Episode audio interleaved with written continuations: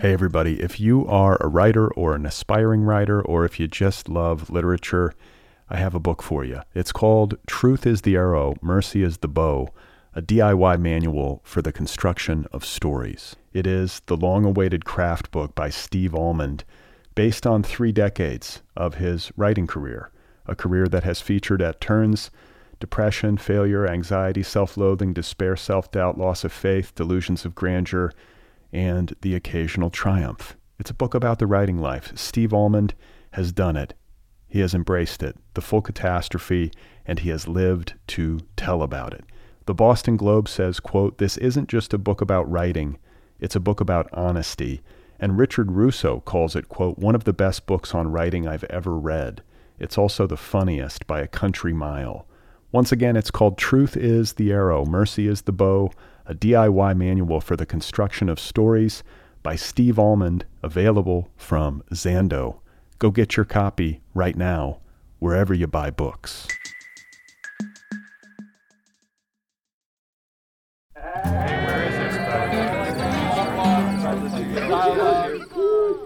Hey everybody, how are you? Welcome to the program. This is The Other People Show. I'm Brad Listy here in Los Angeles. It is good to be with you. Thank you for listening. I hope you're doing all right wherever you are. I have a great episode for you today. Don't forget to subscribe to the podcast wherever you listen. You can also subscribe on YouTube. Follow the show on social media, TikTok, Instagram, and Twitter.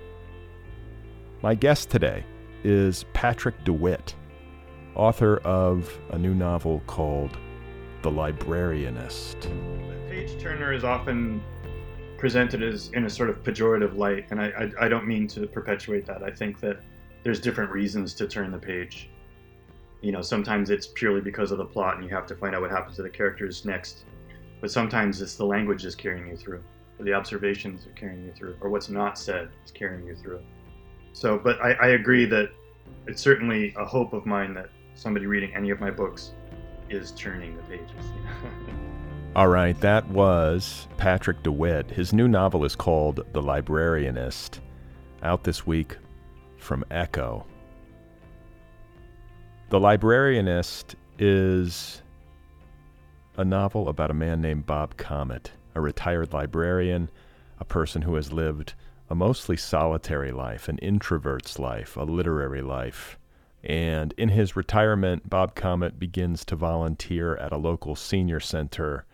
And when he does, it changes his life. It brings him into contact with a painful and complicated episode from his past, his romantic past. And so ultimately, The Librarianist is a novel about a man who loves books, who has devoted his life to books, without ever fully understanding how his own life may be an affecting narrative in its own right. My conversation with Patrick DeWitt is coming up momentarily. So before we get started, a quick reminder that I do a once-a-week email newsletter. You can subscribe to my newsletter for free at bradlisty.com or otherppl.com. I would love it if you would subscribe to the newsletter. It's pretty straightforward. I will remind you or let you know about the latest episodes of the podcast. I also share a few links to things that I have been reading and finding interesting. That's it. So if you would like to subscribe to the newsletter, again, you can do so at otherppl.com or bradlisty.com. If you would like to support this show, if you are fond of this show, if you would like to see it continue into the future, you can support The Other People Show and the work that I do over at patreon.com/otherpplpod. That's patreon.com/otherpplpod. So my guest, once again, is Patrick DeWitt. He is the best-selling author of several novels, including French Exit, The Sisters Brothers, which was shortlisted for the Booker Prize, as well as the novels Under Major Domo Minor and Ablutions. His latest novel, The Librarianist, publishes on July 4th on Echo Books, and I'm very happy to have had the chance to meet and to talk with Patrick DeWitt. This is his first time on The Other People Show, and I'm very excited to share our conversation with you guys right now. So let's get to it. Here he is, ladies and gentlemen. This is Patrick DeWitt, and his new novel, one more time, is called The Librarianist. What is the dedication of this novel? You dedicate the novel to David Berman, yeah. And I'm such a fan, and I'm wondering what the relationship is there. Are you just a fan of his work and inspired by him, or was he somebody that was in your life? Both. I met David through Hunter Kennedy, who is the editor of a magazine called The Minus Times that published me and David and people like Sam Lipsyte. And you're referring to David Berman, yeah. the late founder of the Silver Jews, singer, poet, yeah, lead singer of Purple Mountains, right? Yeah, beloved musician who passed away a couple of years ago. Yeah, so David was I was a fan of David's through the music and the poetry, and then it came time to look for blurbs for my first book, Ablutions. And I wanted David to blurb the book. And so I asked for his address through Hunter Kennedy of the Minus Times, which is a literary magazine that Drag City put out. And I sent David a copy of, the manuscript of Ablutions, and he wrote me a postcard back.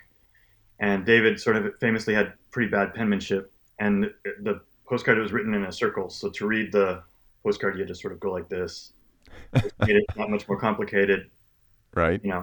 And he said, "No, I will not blurb your book." But he said, "Because I don't blurb books, I don't, But if I did, I would blurb this book." And thank you very much. So I thought, okay, that's funny. That was my experience with David Berman. But then he kept in touch, and I remember when my second book came out and it was up for the Booker Prize. He sent me a one-word email, and the word was "con what the fuckulations."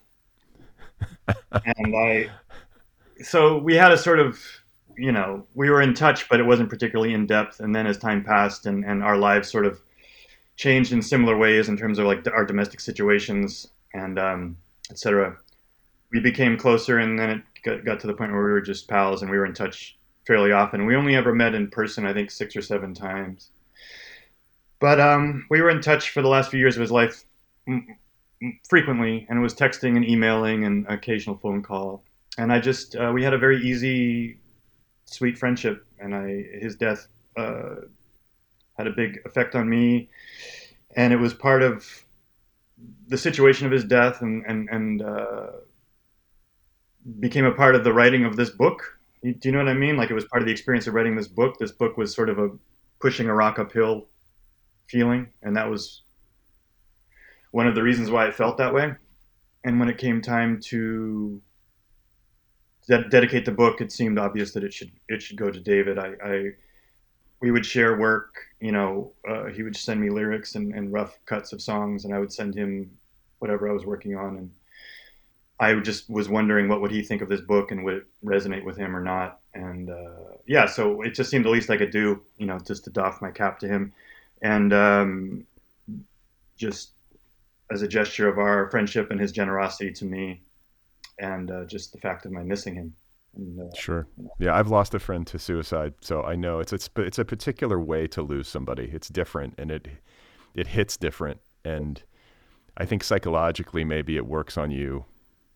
It worked on me more. There's more unknowns, and I don't know. It's a tough kind of loss. Yeah, well, it leaves the people that are behind with a sense of what more could I have done? Which is probably foolish and not something that I don't think most people who commit suicide, unless it's a sort of a revenge suicide, which David's was not. It's sort of a fool's errand, I think, to search for, should I have written that email a little bit more? There's this what if, could I have saved this person? But suicide creates a sort of vacuum, and the people that are left behind to pick up the pieces tend to, or can become lost in that vacuum. It's as opposed to somebody just falling ill and passing away. Yeah. Anyway, yeah, David was on my mind a good bit during the writing of this book.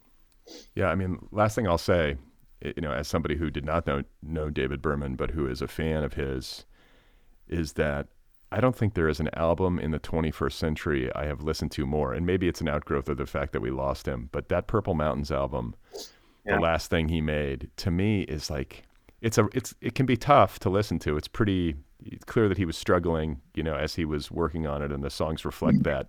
But there's also so much life and humor in the music, like at least from my perspective. I think it's a masterpiece. I think it's such a beautiful album. I don't know. People have different takes on it, but I just love that album. Yeah, it's special. And it's a testament to his, what he had to put himself through to get that record completed was, it was significant. He really was he was a very strong man. Yeah. And it's evident in that record. That record's harder for me to listen to than the other ones, but I can listen to it from time to time, but maybe like one side or a couple songs, but it is a document of dysfunction and very serious depression.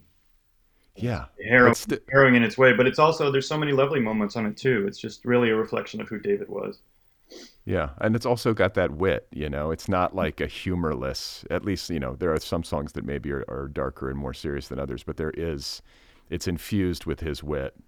Which... Yeah, you really couldn't get away from his humor. I mean, up until till the end, it was there. It was weaker. I don't mean less funny. I just mean there's less of it there than when he was feeling, more joyful. But humor was something, and he and I related, I think, a lot with this, which is just humor as a tool, but also humor as a way of life, a coping mechanism, and something that does bring us through the complicated times. Sure. Well, I'm sorry for your loss, and he is definitely greatly missed. And just a great artist, so I had to ask you about it. And sure. I think, aside from that, I would like to kind of start at the beginning. You have an interesting, at least geographical experience. Yeah. You're originally from Canada. You were raised, on Vancouver Island? I was born on Vancouver Island in Sydney, but then my folks were living on Salt Spring Island at the time. So my understanding is that it was first 2 years in Salt Spring, which I don't really remember. I can very vaguely remember. I've returned and felt that sense of return. But from there, it was down to Southern California at 2, and then back to BC. Southern California was in the San Fernando Valley. And then at 7, it was back to BC, Vancouver Island, or Vancouver and the mainland, West Vancouver. And then back to Southern California, again in the valley, at the age of 10. And then at the age of 18, I moved back to Vancouver, the west end of Vancouver, by myself. And I spent 18, 19, 20 there.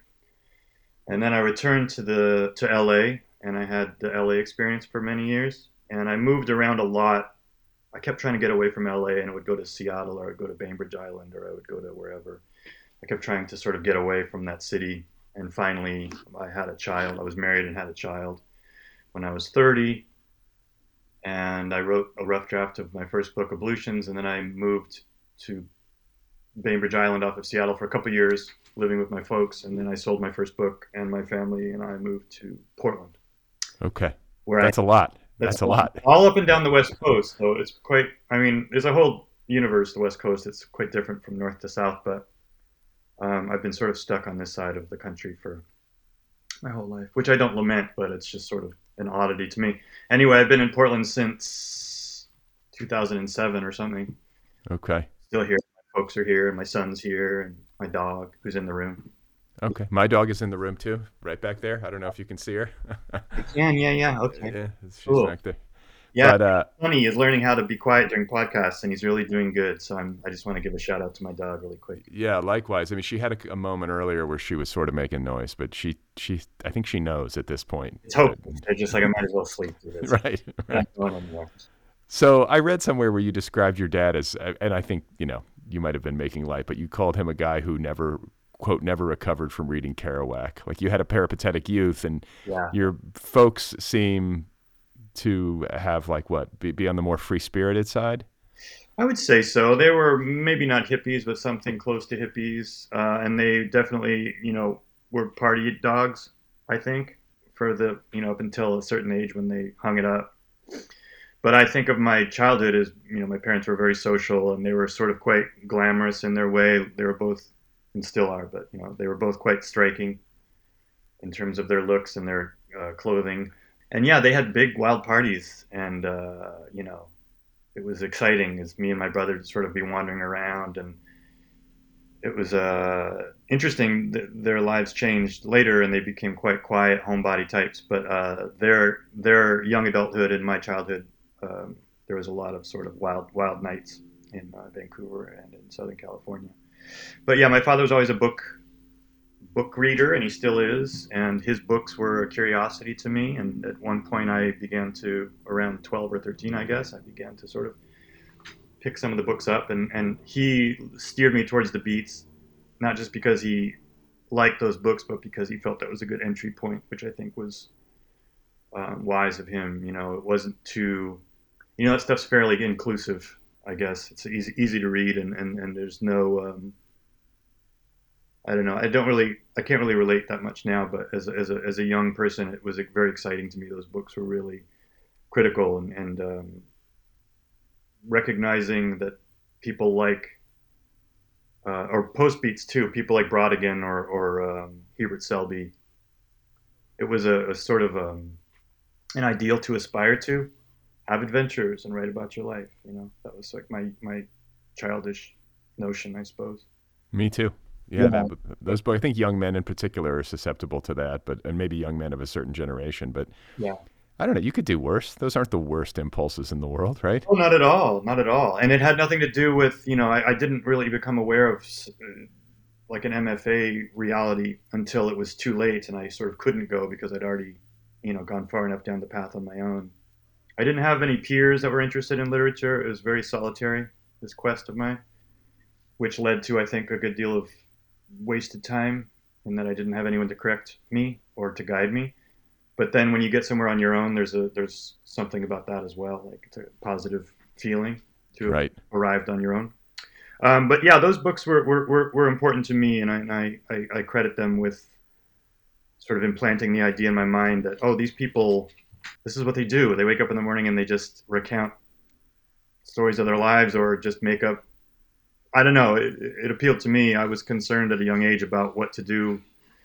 I saw the adults around me as most of them seemed fairly unhappy. And I equated that to what they did with their time, how they lived their lives, what they had to do in order to pay the rent. And so I was sort of more concerned about that than I think was the norm. Not that my parents were unhappy. I just mean I'm thinking more of my teachers, I guess, my public school teachers. So I wanted to avoid that situation of feeling trapped beneath the need to earn a wage. And so the arts beckoned. yeah. Well, and I think I read somewhere that you didn't love school all that much as a kid. Like, you weren't. I like the social aspects of it. I think that sort of, for me, was the primary function of school is learning about human behaviors and how the give and take of socializing and, you know, the importance of communication, clear communication. You know, you learn how to lie in high school. That was a big thing. You really sort of hone those lying skills, which are important. Right. But, you know, it's the adventure of, you know, your first girlfriend and your, you know, your first enemy and your first whatever. So that was all good stuff. And that was, I learned a lot. And that's sort of the foundation for the rest of your life in terms of socializing. But in terms of the academic aspect of it, I was very lazy, and I was quite contrary in a way that wasn't, I don't think, rooted in anything other than just childish ego.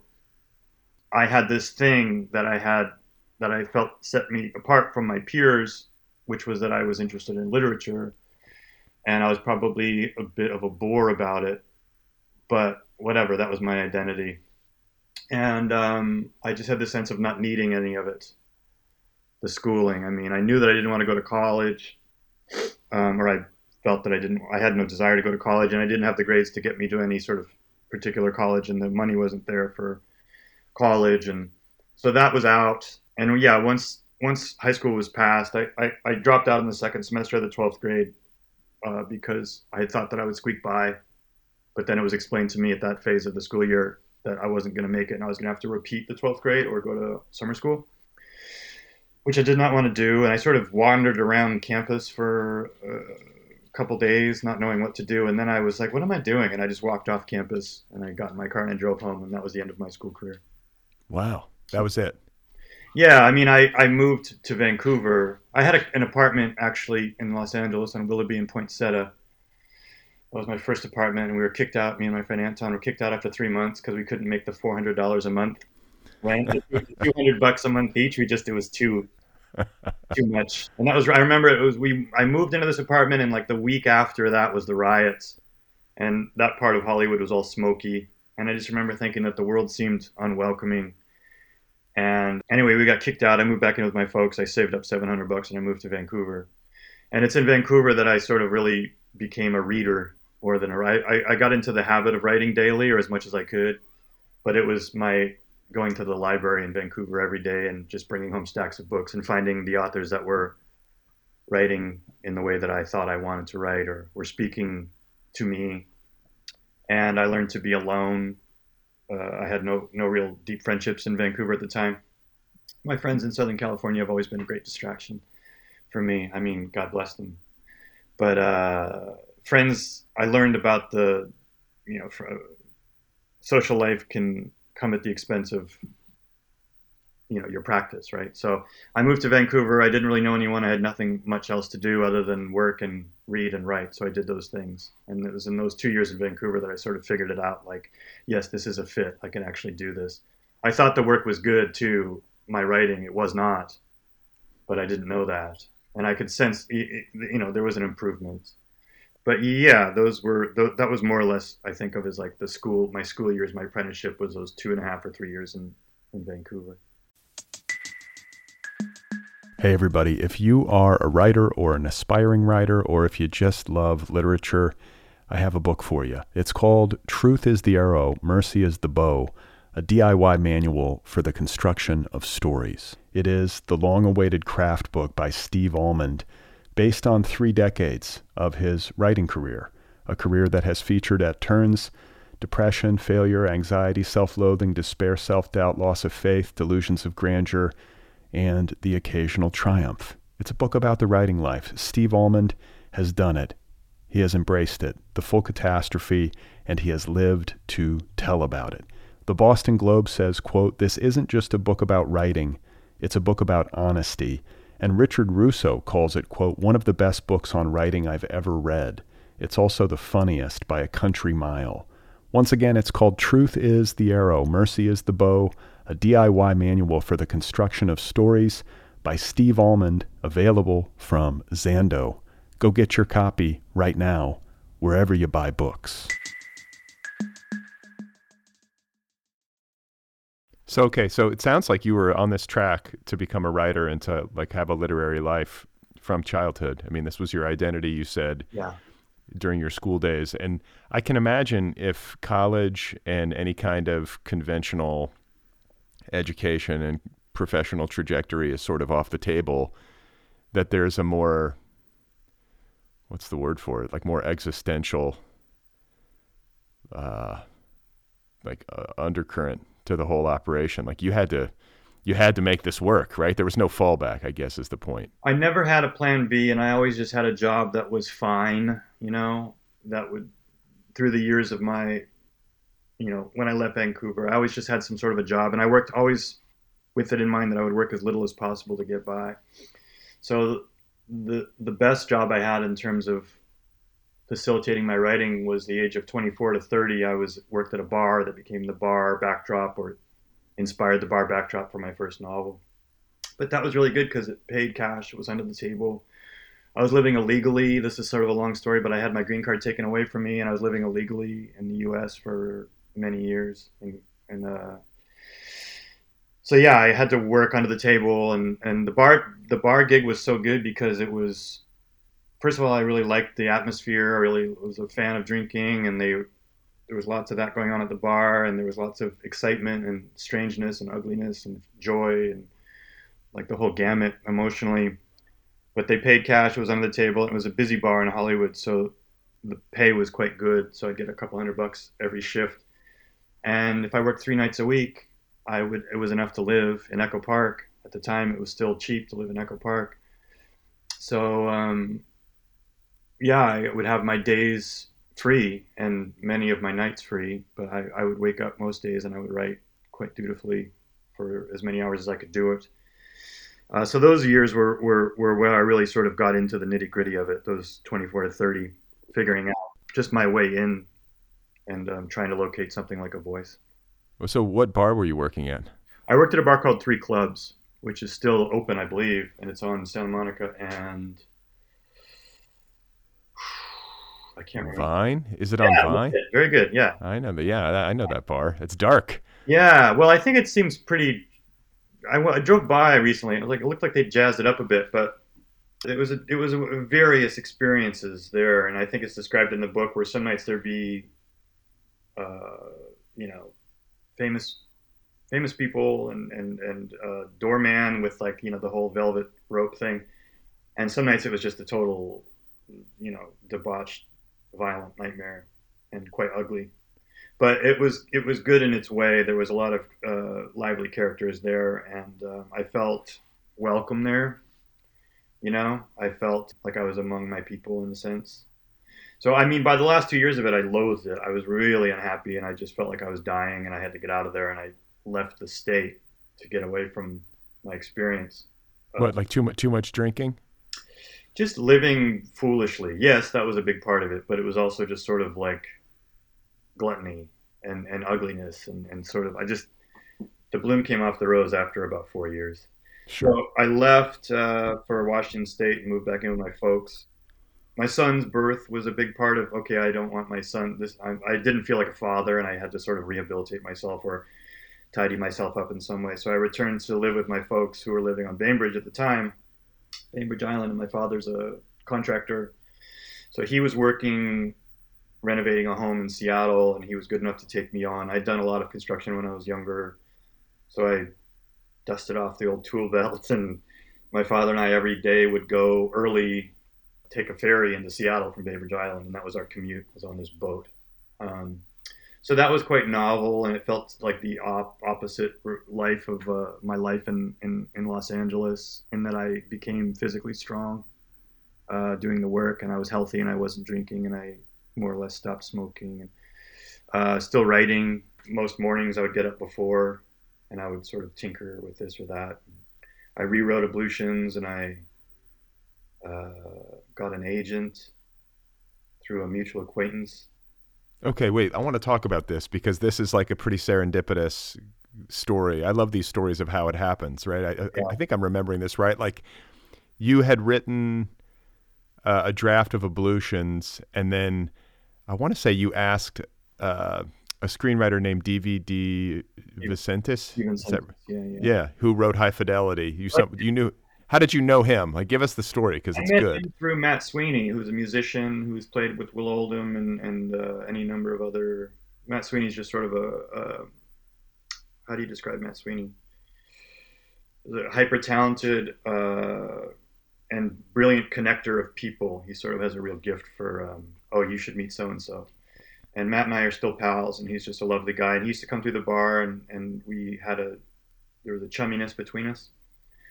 And he brought DV by one time. And I was at the point where I'd written a rough draft of what became the book, and it was really the first three parts of the book. I think there's four parts, but the fourth part had not been written. I had known that there needed to be more, but I had these first three sections, and I thought that they were good enough to be published, but I didn't know what that meant in terms of what to do next. I still was at a position in my life where very few people I knew were interested in literature, certainly not in the way that I was in terms of trying to write books. In Los Angeles, I was wary of being one of those people, which the city is full of those people who say, I do this, when they don't really do that, or it's, you know what I mean? So I kept it more or less to myself. My real friends knew what I was up to, but I didn't know what to do next. And then DV came in with Sweeney one night, and I typically would give Sweeney drinks if he was around because he was my buddy, and I also gave DV many drinks and really sort of intentionally got him drunk. And I was drunk, and at the end of the night after closing, I remember turning to him, and I just knew that he had an agent, and that seemed to be the thing, what's the next step? And I admitted that I had written a book and that I wanted him to read it, and he was sweet enough to read it, and he liked it, and he sort of brought the book to Sweeney's attention, and Sweeney hadn't read it. Anyway, Sweeney introduced me to Peter McGuigan, who became my agent, and Pete ran with it, and but this all, I'm telling the story, and it's a sort of truncated story. Like, I didn't meet Pete till after I left the state. I was in Washington, and so it unfolded over a series of months, or maybe even more, like a year and a half, something like that. But I wrote the book, I got the agent, I sold the book, I moved to Portland, and that was the beginning of me working full time. Okay. So before we leave the early part of your life, I want to touch upon your mother. I think your mother's mother is was British.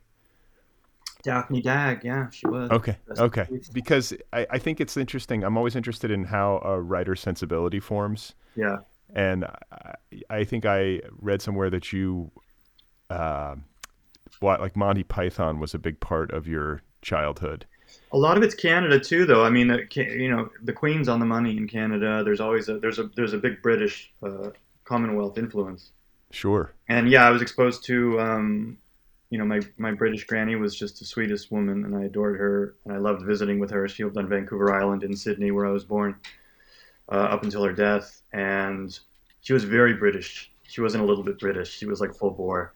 Right. And she would we'd be sitting next to each other at the table, and she would grab my hand and say, "Bacon is lovely, isn't it?"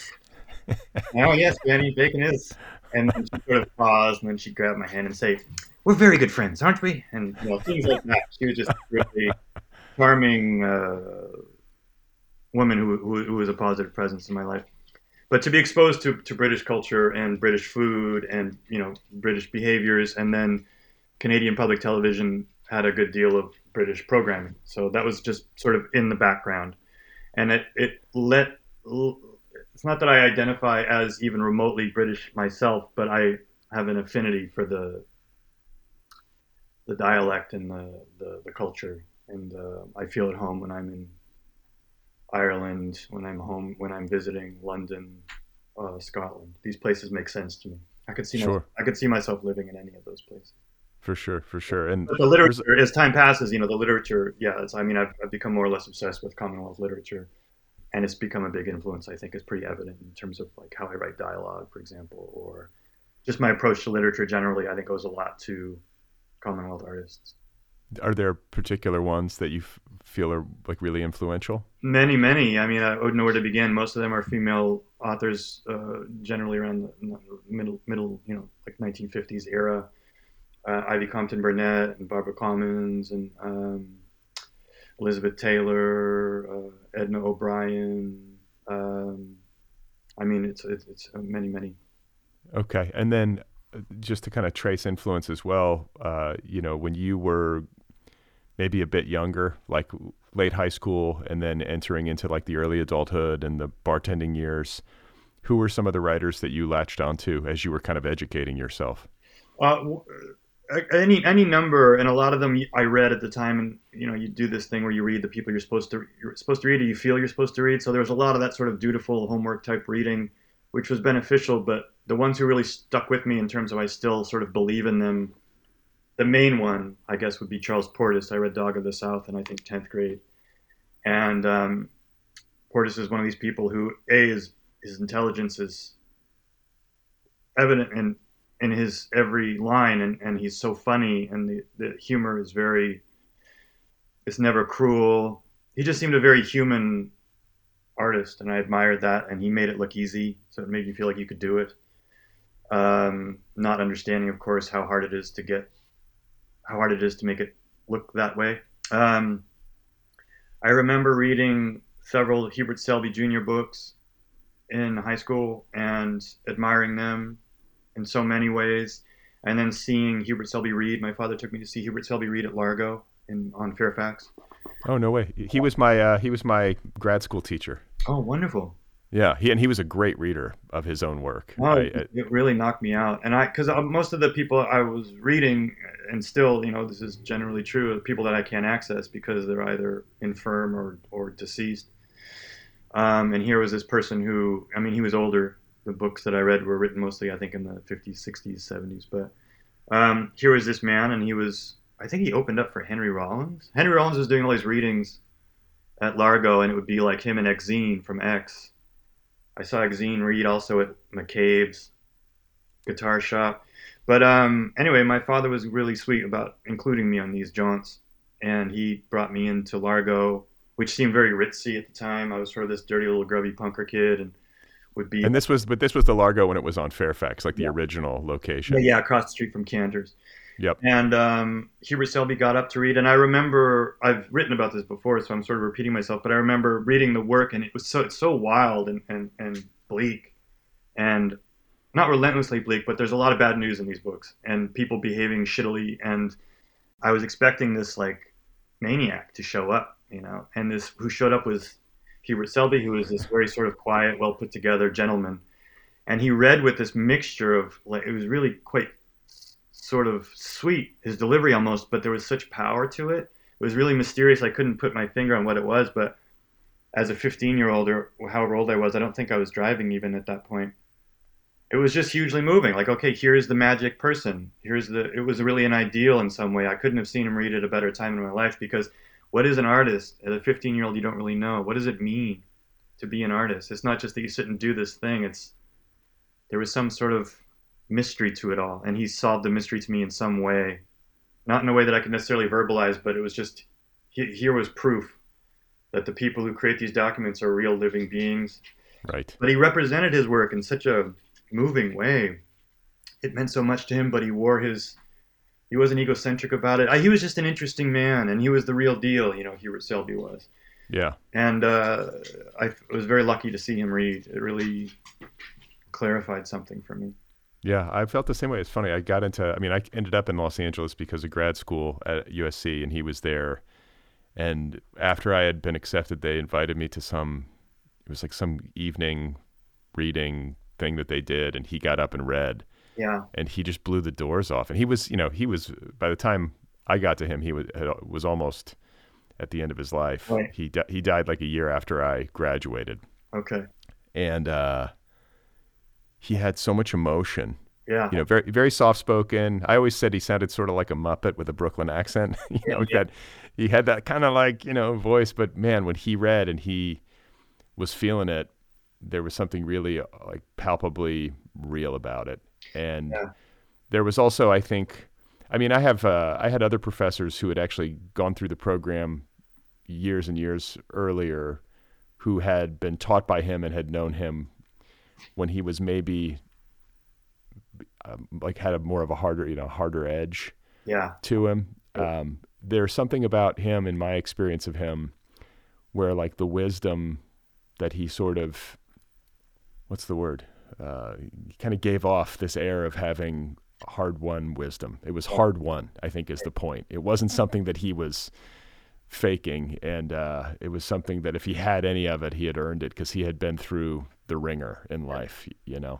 Yeah. And I remember his eyes. He had really like these, I'm probably romanticizing it because why wouldn't I? But I just remember sitting there and witnessing this person, and it was almost like he was vibrating, and his eyes were so big and there was such feeling and emotion to what he was reading.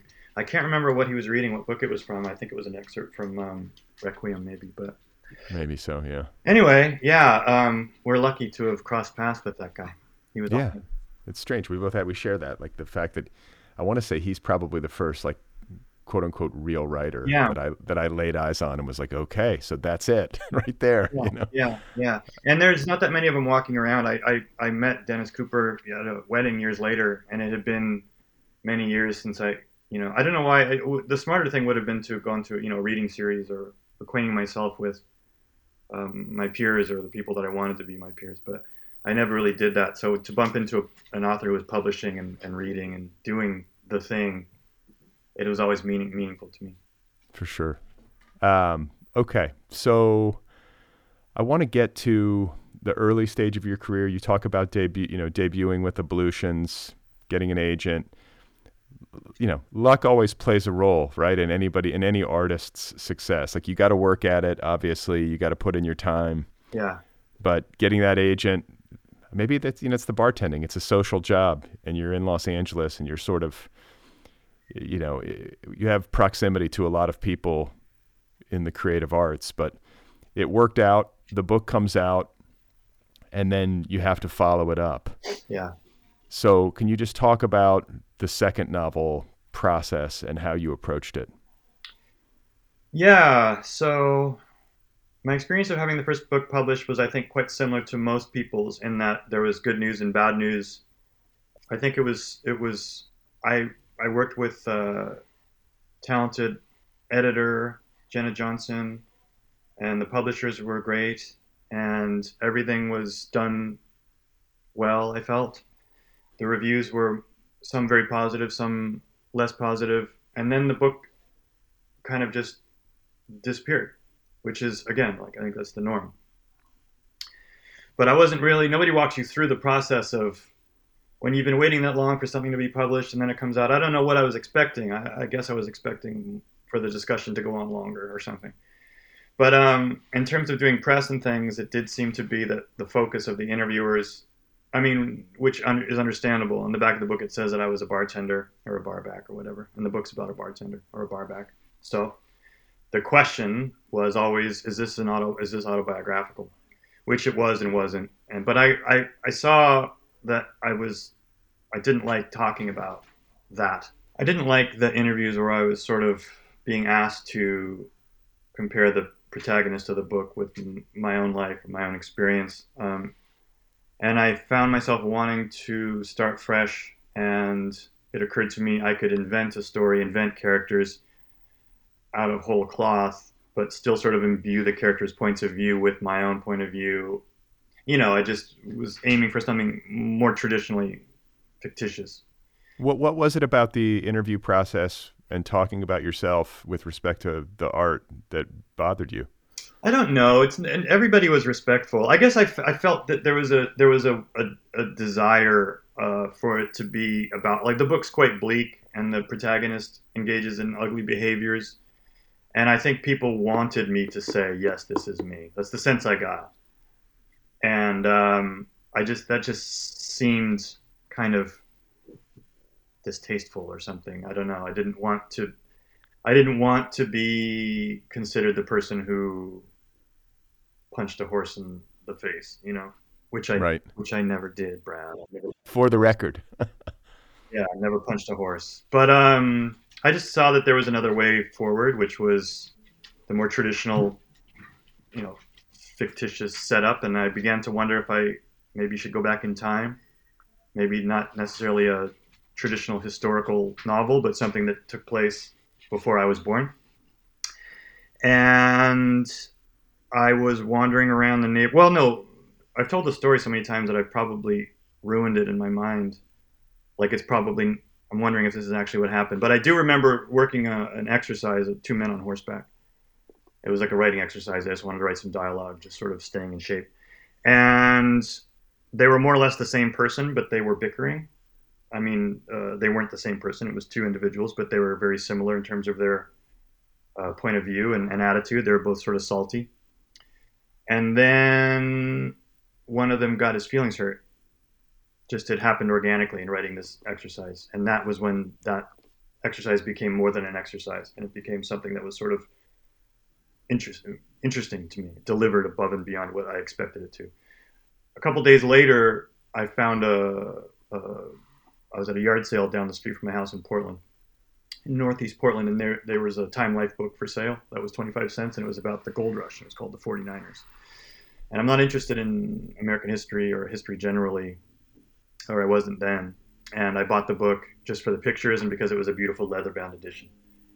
And I brought it home, and the pictures of the book seemed tied to this exercise of a few days prior. So these two things coming together were the sort of impetus for the writing of the book that became The Sisters Brothers. And that was the big breakout book. Yeah, that one connected in a way that was surprising, I think, to everyone.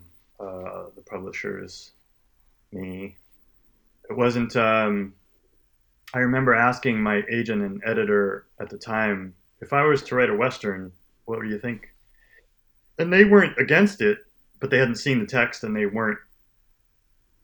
didn't say it was a great idea.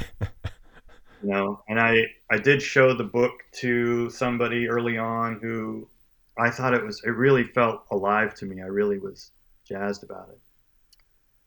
And I knew enough at this point. I mean, I'd been writing long enough to know that that feeling was elusive and that feeling wasn't a guaranteeable, you know, oftentimes writing is work. It's drudge work. But this was something that was so joyful to work on. So I wanted to keep going with it, and I showed it to somebody I trusted, and she said, you know, this is really not very good, and you should probably stop working on it. Really? Yeah, and it really hurt my feelings. I bet. And I was confused, you know, and I was like, well, I can't, you know, it didn't make sense to stop. So I kept going. And yeah, it became the book that it became. And but even up until it did well, I didn't have, and I still have no idea who's going to like what or why. It doesn't really, I don't think it pays to worry about it or to consider it, but whatever, I think some artists have a sort of compass or a gauge, or they know what people want and they give it to them or don't per their own needs. I want people to like the work, and I want the more people to like it, the better. Like I have ambition in that gory American way. Like it's just a part of, but the most important thing is just to do work that I feel good about. And so that's what comes out, the work that I believe in. But in terms of what succeeds and what doesn't, it's always been just absolutely mysterious to me. And I hope that it always is. Yeah. I think, I mean, I've talked to a lot of authors and this question comes up sometimes, and I still have not found a satisfactory answer. I don't think anybody really knows. If anybody did, they would be the kingpin of the publishing world if they knew exactly what it was that would land. Yeah, yeah. No, so yeah, it's a part of the process I'm involved in now, where you send something out into the world and you're worried and stressed and proud and worried. Yeah. And then the world tells you what it's worth to them. Right. And then somehow in the course of learning what it means to the strangers of the world and the critics of the world, my own feeling for the book becomes clearer and clearer. It's not that I don't know whether it's a good or bad book. I wouldn't publish a book if I didn't believe in it, but there's a phase of not really knowing what its value is for me, you know, so it's a strange part of the process, and I'll never get used to it. When a book makes its way into the world and you just sort of sit there and watch the world dissect it. Sure. No. Yeah, I know. It's a strange feeling. And I think like earlier in the career, in one's career, there's also that feeling that you have when a book is out on submission. I think these are the parts of the process where the author has the least amount of control. And it's a state of like total loss of control. You have no control over how a book is going to do really, or how it's going to be received by a prospective publisher or an agent or whatever. And sitting there waiting for a verdict is no fun. It's not, but it's funny. I hadn't thought of it as ceding control, but that's what it is. And you're fascistically in control when you're, you know, right. You're in control as much as you can be in control of art when it's just yours. And it's not until you share it that you cede control. Yeah, it's a very extreme, it's like one way, you know, to be perfectly in control on Friday and then Saturday you're at the mercy of, you know, the gods. Right. It's jarring. I'll never get used to it. Yeah. I don't like that part of it. No, I don't think anybody really does. And it's interesting too, you alluded to something a minute ago about how certain writers seem to be tuned to like what people want.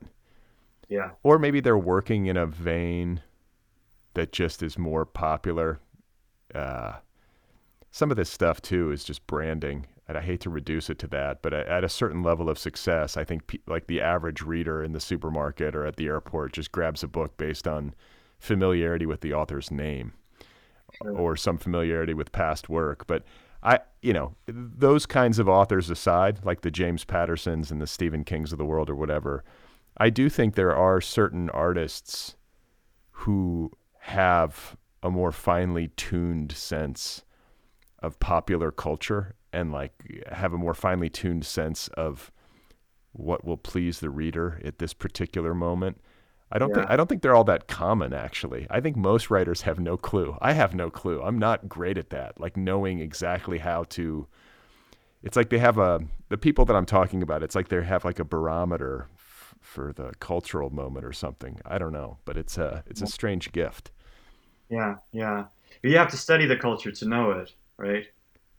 And really sort of wonder about it and discuss it and dissect it. And I don't really do that. So I think that my work is oftentimes, I remember when French Exit came out, I was referring to it as like the least fashionable book that you could have ever hoped to. It was so not of the moment. You know, there's arguably sympathetic portrayal of these rich white people. And not that sympathetic, but, you know, partly sympathetic. And I just thought, you know, what can you do? I mean, you don't really get to choose the books you write. I mean, some people do.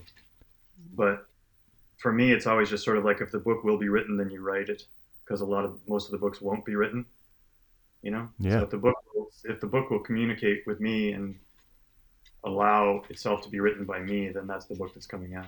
Well, and you strike me as a particularly like bookish person and like devoted to literature, not just in terms of the work that you do, but also maybe in terms of like your patterns of consumption. Yeah. I know that you're not a big tech guy, right? You have like no TV, no internet, no smartphone, or at least you were living that way for a time. I have a flip phone. I got a TV. My folks gave me a TV, but I just watch DVDs on it that I get mostly from the library. I don't have Wi-Fi at home. I live with my son and his girlfriend, KJ, Gus and KJ, and they both have smartphones. So it was once a time when I would go to this coffee shop every day and check emails, but now I'm kind of lazy. So if ahead of a press cycle or in the midst of a press cycle for a book, you really do need to check your emails every day. So now most mornings I'll come down and I'll steal KJ's Wi-Fi from her phone. Got it. Okay. And so, you know, I'm checking in on every day, but I do prefer the phase when I'm working on the book and I don't check my emails for, you know, a week or even 2 weeks at a time, which is nice. Okay. So the point that I want to make, considering how austere you are, you know, in term, you know, at least comparatively speaking, most people I think are more plugged in than you are. But when it comes to these people who have this antenna for the culture and who maybe have a more developed sense of what the culture wants, what mystifies me is how people have enough time to consume the amount of culture one needs to consume in order to cultivate that sense. Like, who are these people who watch every single new series and can comment on everything in almost real time and read all these books and watch the movies? I mean, that is the part of it that I can never grasp. Like, A, having the desire to do that seems overwhelming to me, but B, just having the time. I guess people have different ways of spending their time, but it's a lot. Yeah, I struggle for time, and I'm cautious about how I spend it, but I still have the sense of sort of being behind. So I went to the same thing. I don't know how they consume as much as they consume. So I want to get to The Librarianist, and I think like we sort of set it up nicely. You know, we're not going to be able to get to all of your books, but I think we get to The Sisters Brothers. There have then been subsequent novels, each of which I think is notable for a variety of reasons. But the one I want to focus on is how standalone and different each of your books is. Like, there's a real versatility to you as a writer, and I think there is, as part of your creative project, the desire to be like working on something that is really like each project is distinct from what preceded it. Is that right? I would say that's true. I think a bit too much has been made of that, because if it was more intentional, I think I would be able to get behind the sentiment a little bit more. But as I was saying, you know, the book, you struggle to create the universe for a book, and then that universe is realized or not realized, and the book is written or not written, and that's it. That's the deal. You know, the characters either come to life, or the world either comes to life or it doesn't. So I tend to think about things such as like, what is this book in relationship to the other books? I tend to think about that after the fact, but in composing the books, it's just doing the work every day, and this is what's happening. It's not really a process of pondering like I can look at my body of work and it all seems to be composed by the same hands, but I recognize that the books, like the world of each book is different from the one preceding it. I'm sort of saying two things at once. I agree with what you're saying, and then I do think that they are separate, and I have felt the frustration of certain readers who want me to repeat myself more clearly. But at the same time, I do believe that it's all the work of, it's evidently the work of one person. Like I feel ownership over all those books. Do you feel like there are binding threads that you can see that maybe readers and critics don't see well enough? Yeah, I think the main one probably being the humor or worldview, the sense of, they're all about human behaviors, and they're all about ultimately, I think, the folly of mankind. But in a well-meaning way, I don't have a lot of malice or negative feelings towards humanity. That probably would be maybe the through line, is my sense of loving people, loving being alive, just feeling curious, in an ongoing sense, feeling curious about what's coming next and the dissection of our histories and our pasts. It's all just human behaviors, right? It's all just about human behaviors, but hopefully told in a fond tone. So I think that it's not particularly nihilistic, or even Ablutions is quite dark, but I think that at the heart of it, there's some sort of sense of wonder or adoration for the exercise of being alive, living a life. Well, I read somewhere where you said that I like to immerse myself in a world I don't know. You mentioned curiosity just a second ago, and I think that maybe part of your process too is trying to learn through writing, like writing into places where you're curious, or writing into places where you have maybe some sort of gap in knowledge or... Yeah. Well, there's an exercise that writing is an exercise in that if you're writing fictitious characters, and it's an exercise in empathy, where you're sort of like, okay, well, this is a character that I can't relate to personally. This is not my life experience in any way whatsoever, but what would it feel like to be this person? And to command that person's point of view in a believable sense involves empathy, right? And that's interesting. And it's much in the same way that working at the bar, I got to know so many different kinds of people. And at the end of my tenure at the bar, I felt like I could speak to anyone in the world. It was really good for that. This thing where it's like an assault of humanity. And some people are evil, actually evil. And some people were benevolent to the point of seeming saintly, and everything in between. And it was your job to furnish them with what they wanted and to chat with them, part of the job, right? So that was beneficial, but I feel like my writing practice is sort of an extension of that exercise. Yeah, no, I get that. Putting yourself in somebody else's position. Yeah, what an education in humanity to be a bartender, especially in Hollywood at a crowded dark bar, and also a bar, as you said, that sometimes sees celebrities and that sort of thing. Like, do you have any great stories that you'll share, like of somebody coming in and... Well, I remember nothing particularly juicy other than just the arrival of the Renee Zellweger, famous lady.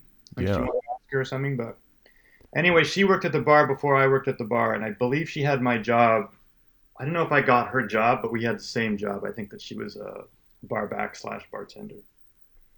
And she became famous quickly, and it was a sort of lore among the people at the bar. Most of the employees were actors. 90% of the employees were would-be actors. So this was like a wonderful story for them. And every once in a while, Renee would come by and say hello to the manager named Milai, who had been her boss, who is now my boss, who was just the loveliest man. And she had, I think, some significant birthday party, her 30th or 35th or something. And she had a birthday party, and she rented out the bar. And it was, George Clooney and Tom Cruise and all these people. And it was just so bizarre to see these sort of famous people. It's like bobbleheads. I don't mean heads are large. I just mean they don't look like real people because you've seen their faces too many times. And so there's a surreality to seeing Tom Cruise walking through the bar with his drinks. Who was walking by Tom Cruise? Yeah. George Clooney was really sweet, and Tom Cruise was not very friendly at all. And he was sort of didn't want to make eye contact with anyone. Do you know that song Sundown? No, Sundown, you better take care. If I find you've been creeping around my back stair. Gordon Lightfoot. I remember that song came on. This is such a stupid story. I'm sorry, Brad, but I was, you know, drinking and working and cleaning up the room, which is my job, was to go out in the crowd and grab all the glasses. I was the bar back. And I remember Sundown came on, which is a good tune from the 70s. And George Clooney said, "I love this song." And he got up and he started dancing around to Sundown. And that's my George Clooney story. Well, I have one Tom Cruise story. It's funny. I might have told it on this show before. I've told it, you know, I feel like I've told this story because it's my one Tom Cruise story. But I was at a party that he was at, and it was after an award show. Like, you know, I don't know. It's a long story why I was there, but when you live in LA, it's not that cool. Like, the reason I was there, I was just sort of there. Yeah. And it was like, Tom Cruise is here. And, you know, the word spreads somehow when somebody like that famous walks into a room. And I was like, all right, it's crowded in here and I can't stand these kinds of things. But I was like, I'm going to lay eyes on Tom Cruise if he's in the room somewhere. Like, I've got to at least lay eyes on this guy. Yeah. If he's here. And so I'm like, you could kind of feel where he was because of the energy in the room. And so I sort of like moved towards it and I was sort of squeezing through, and it got to be so much that I bailed before I actually saw his face, but I got close enough that like I could see the back of him. Yeah. And there was like at one moment where he like threw his head back and did that laugh. And that was the closest I got. And then I just sort of like pieced out and got out of there. But it is weird to be in a room with somebody who's that famous. It must be awful to be that famous. Honestly, I can't imagine it. I mean, I wouldn't have the emotional tools to handle it at all. But I have empathy for people those poor famous people. Yeah, I mean, right. It would be awful. It would just be a terrible thing. Every room you walk in, that's the energy shift just because you're there. Just hellish to me. I can't imagine. Yeah, me as well. I think, I mean, I don't know. People who have like a writerly temperament are not cut out for that sort of thing. No. I don't think, or most of them anyway. But one thing I want to talk to you about craft, and I guess it begins with the Sisters Brothers a bit, but it carries forward all the way to the present day and with The Librarianist, has to do with plot and has to do with maybe your approach to writing fiction. You talked about wanting to kind of move away from maybe the fiction that could be considered more autobiographical explicitly to doing something that's more, I don't know, externally focused or invented from whole cloth. But you also, and crucially, when you were working on the Sisters Brothers and as you have worked on subsequent novels, paid careful attention to plot, right? Yeah, I hadn't thought of it with Ablutions so much. There is a plot there somewhere, but it wasn't at the forefront of my mind in writing the book. But that being the first book, it was also, you know, I was just finally doing the thing I'd been trying to do for 12 or 13 years. Like, I had the sense of finally doing the thing. I mean, I tried to write any number of books up to that point. So I didn't really have time to sit and ponder about plot, or I wasn't really reading that much plot-heavy fiction. And I was just doing it and completing it. And that was it. That was the document. And it came out however it came out. But with the second book, with Sisters Brothers, I was considering plot more, approaching it almost in a sort of contrary sense of like, my belief at that point in time was that plot was not particularly interesting or necessary, and that books should be about something else other than a contrived storyline. But here I was writing a Western, and Westerns have to have stories. So a story sort of materialized, and I followed it, and I found, A, that it's much more difficult to write plot-driven fiction than I had anticipated, and B, that I enjoyed it.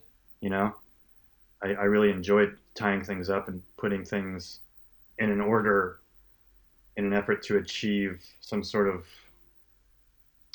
you know, the fabrication of a plot. I enjoyed it more than I would have anticipated. And so I think that the practice sort of just stuck. I don't think that my plot's there in all my books. I don't think that I'm necessarily like a page-turning author in the way of, say, somebody like Stephen King. But it's definitely a consideration in everything I do now, sure. The idea. Well, but I mean, you say the words or page turning. Like, that's a really, I think it's a nice and like it's an effective way to think about it. Whether you're writing something that's really meant for popular culture or you're writing something that's a little bit more offbeat, the basic project of writing a book for a reader is to make the reader want to keep turning the pages. That's true. But page turner is often presented as in a sort of pejorative light. And I don't mean to perpetuate that. I think that there's different reasons to turn the page. You know, sometimes it's purely because of the plot and you have to find out what happens to the characters next. But sometimes it's the language is carrying you through, or the observations are carrying you through, or what's not said is carrying you through. So, but I agree that it's certainly a hope of mine that somebody reading any of my books is turning the pages, you know? Yeah, of course. Yeah, well, because they want to, rather than they feel, you know, duty bound. Well, when it comes to The Librarianist, I want to talk to you about this notion of wanting to write yourself into a world that you don't know. Yeah. And the sense that I got, and feel free to disagree with me, but I was like, wow, this feels like a dress rehearsal for being older. This feels like Patrick was sort of imagining what it's like to get toward the end of life and to be an old person. Yeah, I think, and that's what a useful exercise. It's something I think we should do more of. I think it's useful to like imagine death too. Like it's something that I think most people try to sort of push to the side and not think about. But yeah, it feels like that's part of the project. Am I barking up the right tree? Yeah, you are. That's the tree. I was helping out at a senior center pre-pandemic, and I was reading to the seniors once a week. I would go in and read for an hour or two and sit and chat with these folks. And this was just up the road from my house.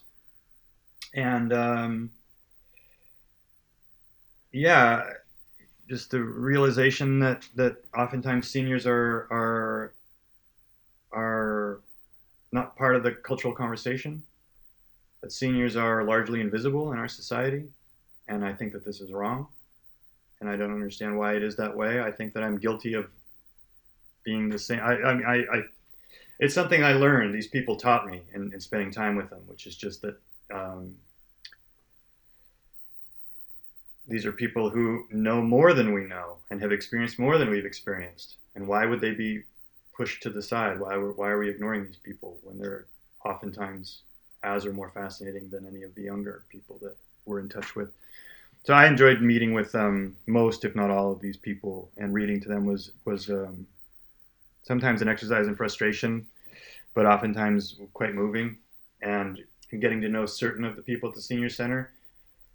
I remember there was one man who's since passed away, and he was just this really charming man. I liked him so much. And he just sort of sat there, and he would listen to me read whatever it was I was reading that week. And he listened really hard. Not because he was hard of hearing, but because he would get this really serious look on his face, and he was sort of really invested, and he was supportive of my being there. So he and I hit it off, and I came to learn that he was originally from Detroit and had been in a soul band who had opened up for Otis Redding. And I said one day, why are you in Portland? How did you come to Portland? And the senior center, which is now closed, was on a street called Albina. And he said, well, do you really want to know? And I said, yeah. And he said, well, I was driving from Detroit to Seattle. I was going to work at Lockheed on the line in a factory. And I stopped in Portland because I was tired, not knowing anyone here. But I knew that Albina, the street that we're on now, which has since been largely gentrified, was all black owned and all black small businesses. And he said, I was on this street and I stopped in a bar to get a bite and a drink. And I saw a beautiful woman sitting at the bar. And he said, I was very smooth in my youth, he said. And you could see that it was true. He had a really raspy voice. And he ordered a drink for this woman and sent it to her. And he was just admiring her physically. And then he came and sat and talked to her. And he said that they fell in love and that he never left Portland and that she became his wife. And she had died 3 or 4 years earlier before him telling me this story, but they had lived their entire life in this neighborhood. And he'd met on the same block that we happened to be sitting on. It was just... From the point of view of a writer, you know, you hear these stories and it's remarkable, it's humbling, it's a wonderful thing. We all have stories. Most of us just don't get the chance to tell them, you know. So I was thinking of these people as I sat down to work on my fifth book, and it was, I think, fairly natural that they would bubble to the surface because they had an effect on me emotionally. Yeah, I mean, there's so many ways. I mean, I have so many problems with modern culture, modern American culture, but this notion of like how youth obsessed we are. Yeah. And how devalued older people are in our culture. Disabled people. I have a disabled child, so I see that, like how invisible that community can be, and that there's a lot of crossover with older people oftentimes, but it's wrongheaded and it's rich territory too. Like, you know, like you say, that story that you just told about that gentleman, that's just one story. And he's just sitting there holding the story. Right. Just possesses it. Right. If I hadn't asked him, he wouldn't have told it. I know he's told it to any number of people in his lives, but it enriched my life to hear it, right? Yeah. Which stories do, you know, ideally you're enriching the lives of strangers. So yeah, I thought, and then I'm at the point too where my parents, I'm at their house right now, but they're getting older, you know, and they both have their health, thank God. But it's something that you consider, you think of it, what does it mean to age? And, you know, and then there's a thing with artists too, where there's not really the idea of I have no plans to retire. Not that I'm retirement age now, but I mean, when I think of myself in the future, I can't imagine a time where I wouldn't be doing something relating to language arts because it's my whole life. So if I'm going to do this through to the end, I'm just wondering what's, you know, I look at my body of work now and I don't necessarily, I just want, you know, you wonder about the work to come, you know, what's it going to look like? And where will my interests take me to? Yeah, you know, that's an interesting point because I mean, we're relatively close in age, and I look forward and I'm like, I don't feel like I've done my best work. I hate to that's a terrible. I think most people, you almost have to convince yourself that you haven't if you're going to keep going. That there is something in the future that you could do that is going to be your best stuff, and then you look around at artists that remain vital into their old age. The most I can come to in terms of how to do that is that they never stop being fans, you know, they never stop consuming, and like they don't get jaded, you know, and they're always kind of paying attention to new stuff. They don't, I mean, I don't know. Some of it is just following your nose and kind of reading what you like and listening to what you like and what moves you. But it just seems like the ones who remain vital kind of remain open in that way. Yeah, you have to keep looking. I think a lot of people sort of hang up their quest at a certain point, and they just sort of recycle earlier feelings or earlier ideas. Not everyone, but this happens to some people. But then you see someone, like I saw the Sun Ra Orchestra play, you know, Sun Ra's passed on, but the orchestra still play. And the leader of the band, I think, is 99.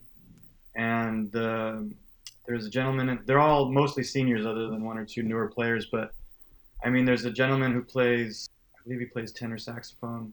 I can't remember his name, but he's in his 70s or 80s. And at every show, at some point, he gets up and he starts doing cartwheels. And the music's so powerful. It's so strong. And it's a testament to their ongoing brilliance. And just like, these are freakishly gifted people, but these are people who never stopped practicing, and they never got lazy, and they never stopped pushing. And it's work, you know, the perpetuation of your interest in any subject is work, you know, it's joyful work for me. And hopefully for most people, it's joyful work, but it is, you know, it's labor, it's time out of your life, and you're exercising your brain muscles and you're focusing on this thing. And I think a lot of people just lose that in the same way that they lose an exercise practice or whatever. So I agree.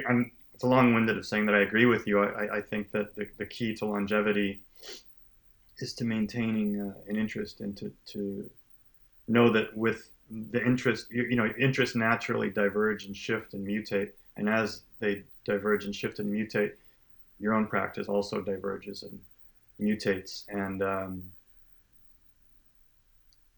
but you have to, I think you have to continue to continue on the path of your quest in order to maintain, you know, a fascination with your own work and with the world around you. So when it comes to the protagonist of The Librarianist, Bob Comet, I imagine he is drawn, you know, somewhat from yourself, somewhat from some of the elders that you might have met when you were doing this volunteer work at the senior center.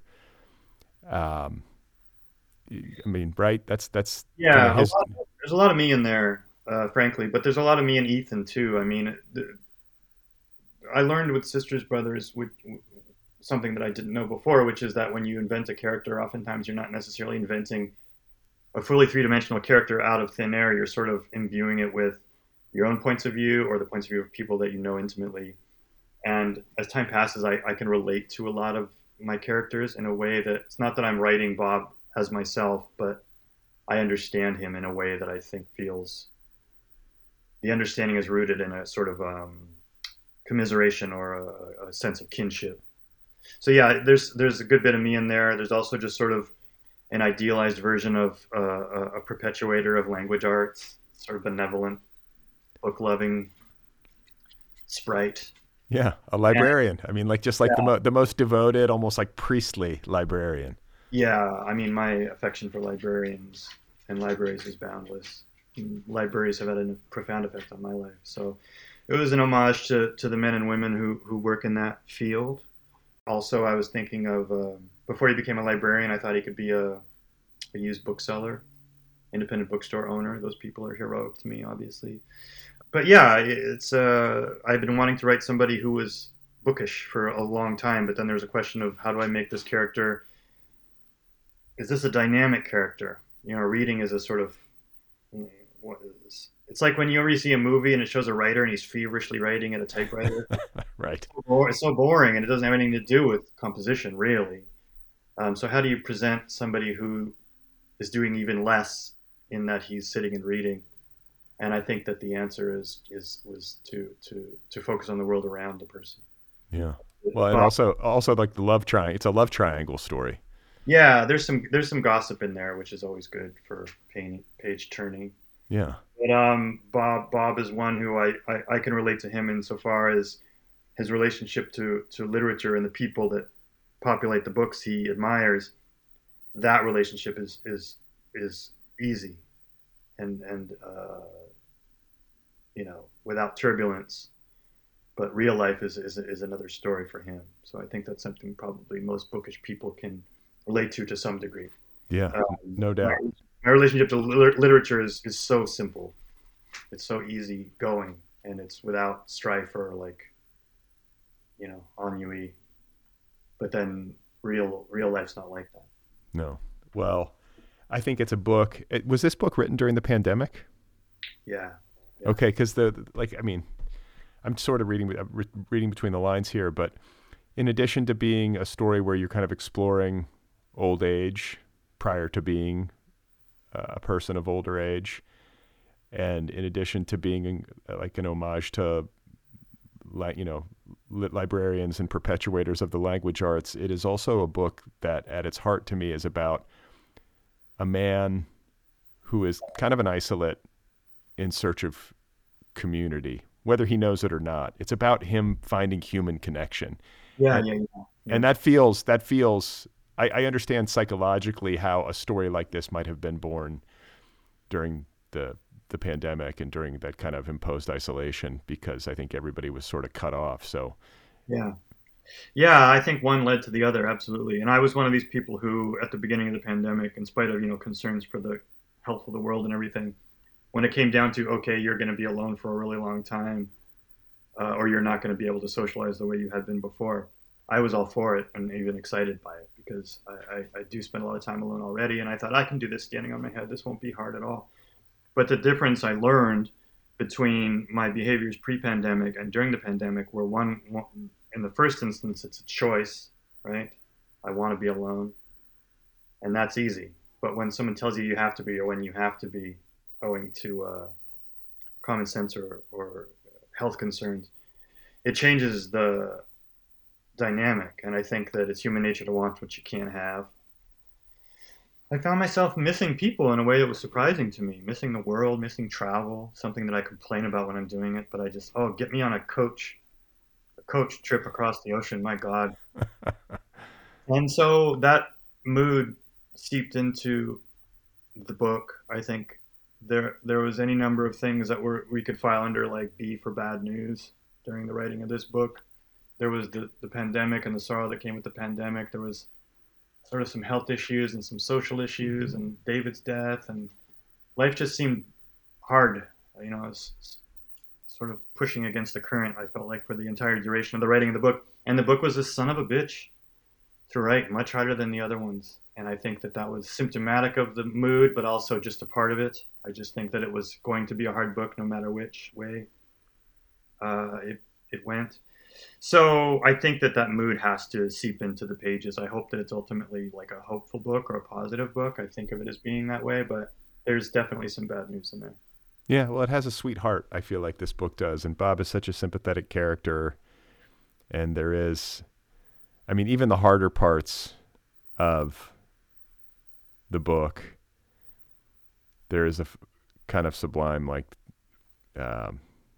dark comedy, like, vibe to it that I felt. Like the Ethan stuff and, I don't know, that stuff. I'm trying to think of, like, what I would compare it to. Is there a... I guess maybe I'm thinking of that Coen Brothers movie, and I'm blanking on the name of it. It was the one that was set in suburban Minnesota. I actually quite like it. It's really dark, man. But I haven't seen that one. I think they're great, but I'm not familiar with that one. Anyway, yeah, there's a kind of a similar scenario, not entirely the same, but a friend, you know, and his friend's wife get together. But anyway, that stuff is drawn, I think, honestly, but with an appropriate light touch. It's not overwhelming is the point, you know? Yeah. I tend to avoid like the truly dire, or if I arrive at the truly dire, I'm usually only there for a little moment. It's not, I'm not a wallower in my life or in my work, I don't think, or I don't, I hope I'm not. Yeah. So yeah, I'll give out some bad news from time to time, but it's hopefully tempered to the point of it still being palatable. Well, I always ask people, I mean, it's such a, I don't know why I do this to people, but you're celebrating the publication of The Librarianist, and I'm going to ask you if you're working on anything else. Like, no, I don't mind it. Yeah. I feel like you're probably a writer. You seem pretty industrious. You screenwrite. I think you adapt your own work. Do you ever do any screenwriting, like stuff that you wrote? Do you do stuff that's just like only for the screen, or do you only do adaptation work? I guess I've adapted. Only adapted, but when I finished the final draft of The Librarianist, I sort of putted around for a day or two, and I always have this sense after something's done, and in particular with this one because it was a pain, of just feeling not even joyful, just confusion and hostility. I don't know why. I'm just sort of driving around peevishly, shopping for coffee and kind of being rude to everyone and honking my horn. I don't know. I keep waiting for the moment where I feel like I did it, you know, and it's just not going to come. And I've accepted that, and that's fine. But I know myself well enough to know now that if I don't have something going, my life tends to unravel in terms of I just don't know what to do with myself. It's so wrapped up in my sense of identity. And if I don't work, then I feel like I'm lazy and I'm a bad person. So there was a day or maybe 2 days where I wasn't working at all and I didn't touch my computer. And then I started working on a spec TV show.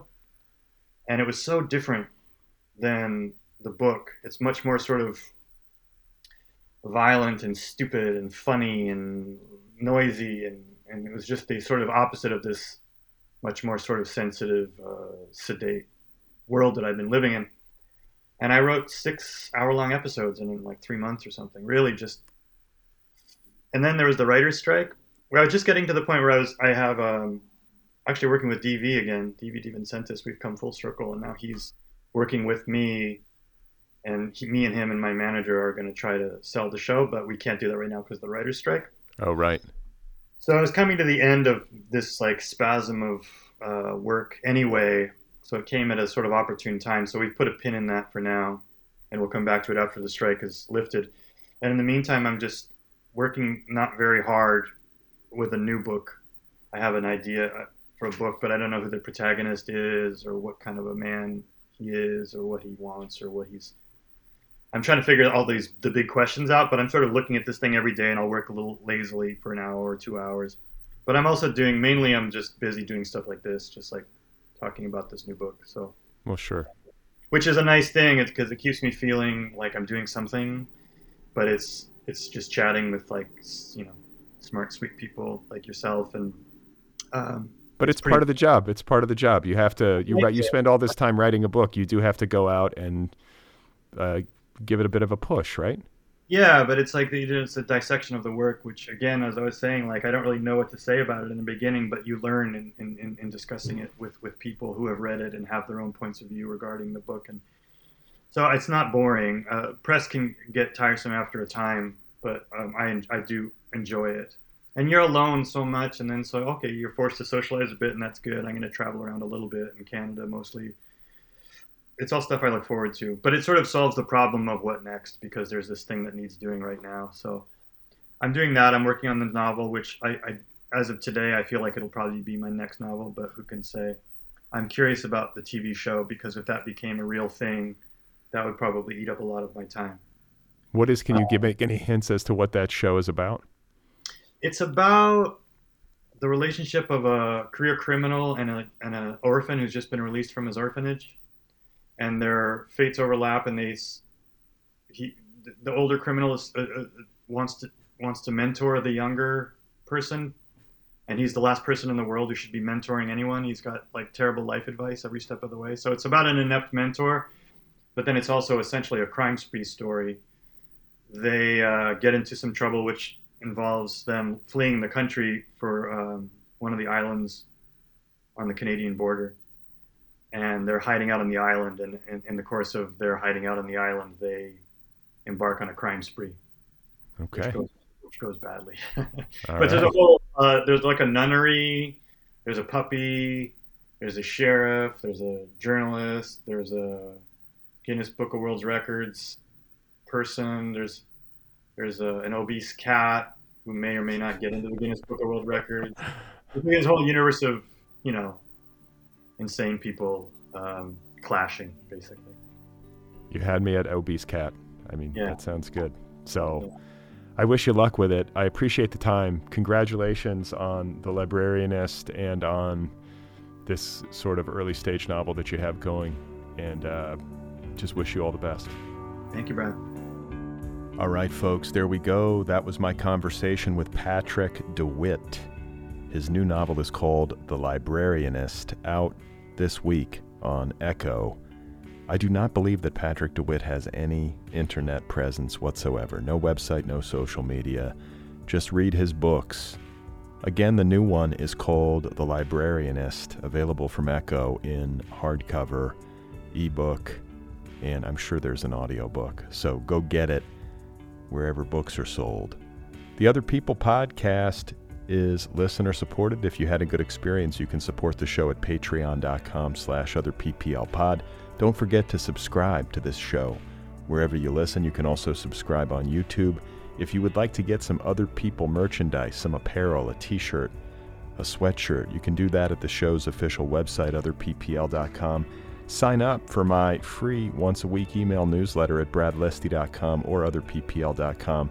If you have a couple of minutes and you're feeling generous, I would appreciate it if you would rate this podcast wherever you listen. Give it a rating, write a review. If that's an option, it helps new listeners find the show.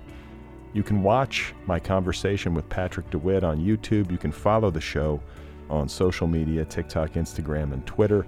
If you would like to advertise on this podcast, the media kit for the show can be found at otherppl.com. If you have feedback for me, the email address is letters@otherppl.com. And finally, a quick plug for my latest novel. It is called Be Brief and Tell Them Everything. It is out there right now waiting for you in trade paperback, ebook, and audiobook editions. I narrate the audiobook. So check it out. Again, it is called Be Brief and Tell Them Everything. So coming up on Friday, there will be another flashback episode where I dig into the archives and share a cut from an older episode of note. And then on Sunday, I will be in conversation with Sarah Rose Etter. She has a new novel out on Scribner. It is called Ripe. I had a great conversation with her. So stay tuned.